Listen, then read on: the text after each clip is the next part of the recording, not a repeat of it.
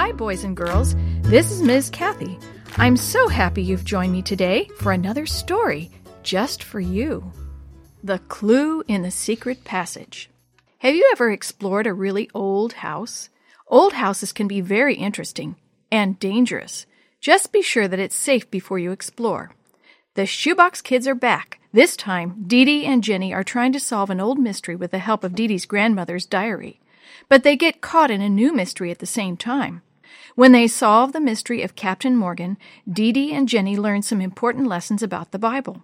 Can you figure out what happened to Captain Morgan and solve the mystery before Dee Dee and Jenny do? Chapter one.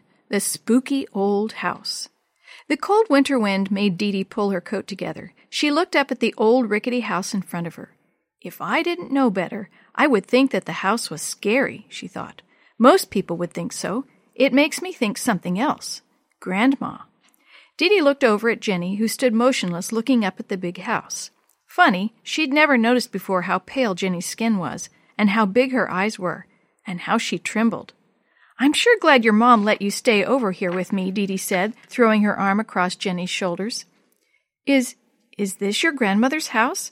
It sure is big. And old. Jenny looked at Dee Dee and smiled nervously. Dee Dee shrugged. Yeah, I guess it looks kind of scary, but my grandma lives there, and she's not scary. She makes the best chocolate chip cookies. Dee Dee's smile faded. It's just too bad that she's so sick. If she were well, I know she would want to make some for us. Jenny saw that Dee Dee was sad, so she placed her arm across her friend's shoulder. I'm glad you asked me to come over. With school out and Mom working, it was getting pretty boring at home. Come on, slowpokes, said a voice behind them. Marcus, Dee Dee's teenage brother, poked them both in the back. I've got stuff to haul in here, and you're blocking the sidewalk. Jenny grinned, and Dee Dee laughed as if remembering something. This old house is just so neat, Dee Dee said.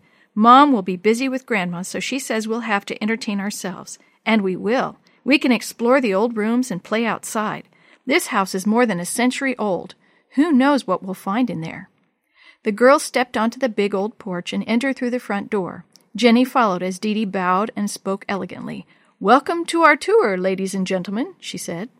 Hey, I only see one lady here and no gentleman, Jenny giggled. What am I, chopped liver? Marcus said, coming in the front door with another box. You're just the hired help, Marcus, Dee Dee said. You're not on the tour. Sorry, Marcus said as he disappeared around the corner into the other room. To your right, you will see the formal dining room, Dee Dee continued, and beyond it, the antique but finely preserved kitchen. Jenny saw a massive wood table with chairs nearest her and an old stove and refrigerator beyond. A small door about halfway up the wall between the two rooms caught her attention.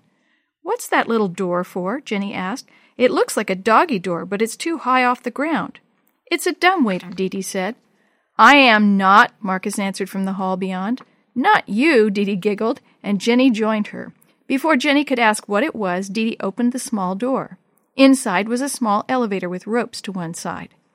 They used to fix food here in the kitchen and put it on the dumbwaiter to send it upstairs. That way people could eat breakfast in bed. What people? Jenny asked. This used to be a boarding house a long time ago, Marcus said. That's like a hotel, except a lot of people would stay here for weeks or months at a time. Cool, Jenny said. When did this happen? A long time before even our parents were born, Marcus said. Now, Dee Dee said, tapping her foot, shall we continue with the tour? Jenny followed Dee Dee back to the hallway and across to a dark room with a huge fireplace. This is what Grandma calls her sitting room. It looks like a living room to me, Jenny said. Me too, Dee Dee said, but Grandma said you shouldn't call one room a living room. After all, you live in the whole house, so this is a sitting room, where you sit. Jenny and Dee Dee looked at each other, shrugged their shoulders, and sat. Jenny looked around the room after a long minute. Can I get up now, she asked. Not yet, Dee Dee said. I have something to show you. Dee Dee walked across the room and picked up a heavy, dark object that lay on a table. This is the most valuable possession our family has, she said, carefully carrying it back to Jenny. It's a Bible, Jenny said, as she recognized it, and it looks like it's falling apart. It was falling apart. Dee Dee carefully laid it out on the small table in front of Jenny. As she opened the cover, Jenny noticed that it had been burned around the edges. It was the only thing that my great-grandfather was able to save from a fire that burned down their house before they lived here, Dee Dee said. Ever since then, it has been called the family treasure. Wow, was all Jenny could say. Didi opened the Bible to the first few pages. Jenny saw the date, eighteen ninety-nine, written on one page. Then Didi opened it to a page that listed a bunch of names that looked familiar. Then Jenny realized where she had seen it before. Adams. That's your name. Didi nodded. This page tells when every person in my family was born, baptized, married, and died. It goes all the way back to my great-great-grandmother. Look! Jenny looked where Didi was pointing at the yellowed page and saw that Didi's name had been written in the book along with her birth date and the date last year when she was baptized. It's got other neat things in here, Didi said. Back here in the back, Grandma keeps her favorite pictures, including a picture of me when I was a baby. Look at this. She showed Jenny a photograph of a young man in an army uniform. This is my Uncle Herman. I never met him. Didi got very serious. He died in a war before I was born. This is the only way I know about him. I can see why you call this the family treasure, Jenny said. Didi, a voice called from the other room. Yes, Mom, Didi answered. Marcus left one last box of groceries in the car, Missus Adams said, wiping her hands as she came out of the kitchen. Can the two of you bring it in? Marcus is busy. Sure, Didi said. Come on, Jenny. Didi told Jenny about the rest of the house as they walked out to the car. Only two bedrooms are being used right now, and they're both downstairs. Since Grandma can't go up and down the stairs anymore, she doesn't use the bedrooms up there. We get to sleep upstairs in the room where my grandma slept when she was a little girl, she explained. There's a big oak tree right outside the window. It's my favorite room in the whole house. Jenny nodded. We used to have to watch out for rats and mice around here, Didi said. We brought a cat in for a while, but Grandma started sneezing. I think she's allergic.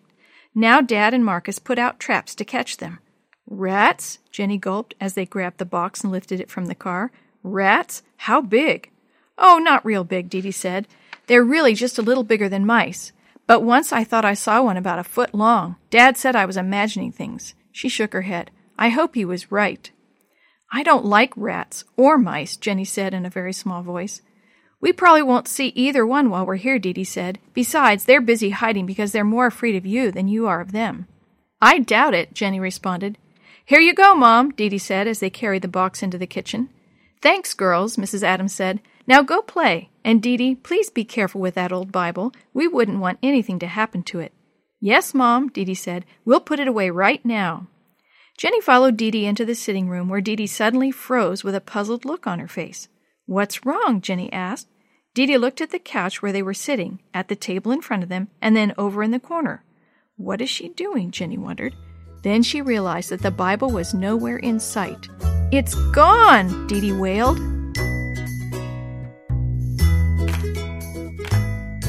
The story you have heard today is a chapter of The Shoebox Kids, Book seven, The Clue and the Secret Passage, written by Glenn Robinson, edited and created by Jerry D. Thomas, and used with permission from the Pacific Press Publishing Association.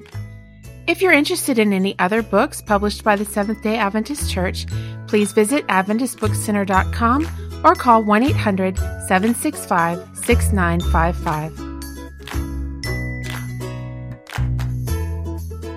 This podcast is a production of the Carolina Conference of the Seventh-day Adventist Church.